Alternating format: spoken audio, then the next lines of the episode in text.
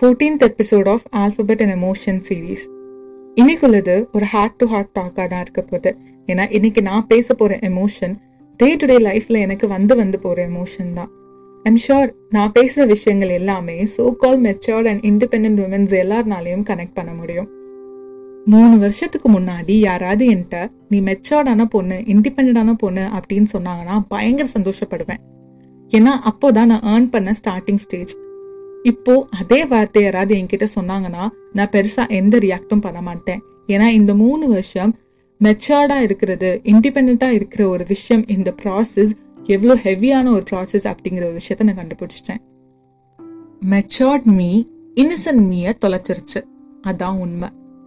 முன்னாடிலாம் வீட்டிலேருந்து காலேஜ் போகிற அந்த கேப்பில் பஸ்ஸில் ஃப்ரெண்ட்ஸ் கிட்ட பேசுற கான்வர்சேஷன் எல்லாத்தையுமே நான் யோசிச்சு பார்த்தேன்னா எனக்கு இன்னைக்கு நான் பேசுற கான்வர்சேஷனோட ரொம்ப மிஸ் மேட்ச் ஆகுது.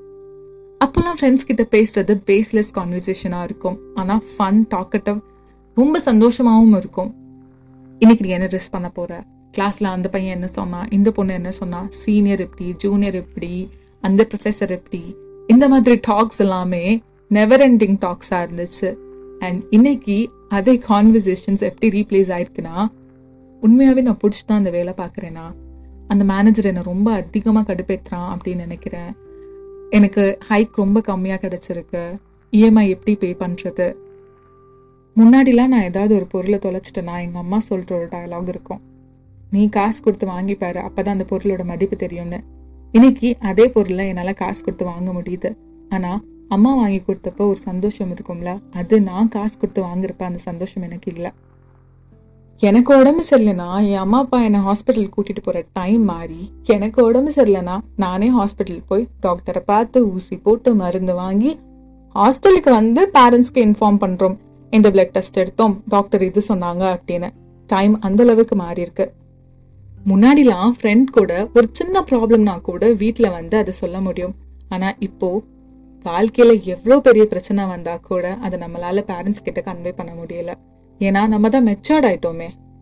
முன்னாடிலாம் எக்ஸாம் மட்டும்தான் ஒரு ப்ராப்ளமாக இருந்துச்சு. ஆனால் இன்னைக்கு இஎம்ஐஸ் ஜாப் மேரேஜ் இந்த மாதிரி அவ்வளோ இஷ்யூஸ் இருக்கு. ஒரு கேர் ஃப்ரீ இன்னசென்ட் லைஃப் திருப்பி வாழணும்னு ஆசை இருக்கு. ஆனால் இந்த மெச்சாரிட்டி அண்ட் இண்டிபெண்டோட டேக்லைன் நம்ம கூடயே தான் இருக்கும். அதை மாற்ற முடியாது. இந்த மாதிரி பல எமோஷன்ஸ் எல்லாத்தையுமே நினைச்சு பார்த்து இனிமே அது நடக்காதா? அப்படின்னு வருத்தப்படுற இந்த பர்டிகுலர் ஃபேஸை தான் இந்த பர்டிகுலர் எமோஷனா தான் நாஸ்டாலஜியா அப்படின்னு சொல்லுவாங்க. அண்ட் இந்த எமோஷன் நம்ம எல்லாருக்குள்ளேயுமே டெய்லி வந்து வந்து போற ஒரு எமோஷன் தான். இதை புரிஞ்சுக்காதவங்க நிறைய பேர் சொல்லலாம் நீங்க பழைய மாதிரியே மாறலாம்ல. திரும்பி கேர் ஃப்ரீ இது உங்க லைஃப் தானே நீங்க டிசைட் பண்றது தானே அப்படின்னு. பட் அதை மாத்திக்கவும் நம்ம விரும்ப மாட்டோம் இந்த வயசுக்கு அப்புறம். ஆஸ் அ ஹியூமன் பீங் நம்ம எவால்வ் ஆயிருக்கோம். சேஞ்சஸ் அப்படிங்கிற ஒரு விஷயம் தான் கண்டினியூஸா நம்ம லைஃப் லாங் இருக்க போகிற ஒரு விஷயம். பட் இந்த எமோஷன்ஸ் எல்லாத்தையுமே ரீகலெக்ட் பண்ணிக்கிட்டே இருக்கிற எமோஷனும் நம்ம கூடயே சேர்ந்து தான் ட்ராவல் ஆகும். இந்த ஃபேஸ்க்கு அடுத்து மேரேஜ் அப்படின்னு பார்க்குறப்ப அது வேற விதமான ஃபேஸாக இருக்க போகுது அண்ட் அதுலேயுமே சேலஞ்சஸ் இருக்க போகுது.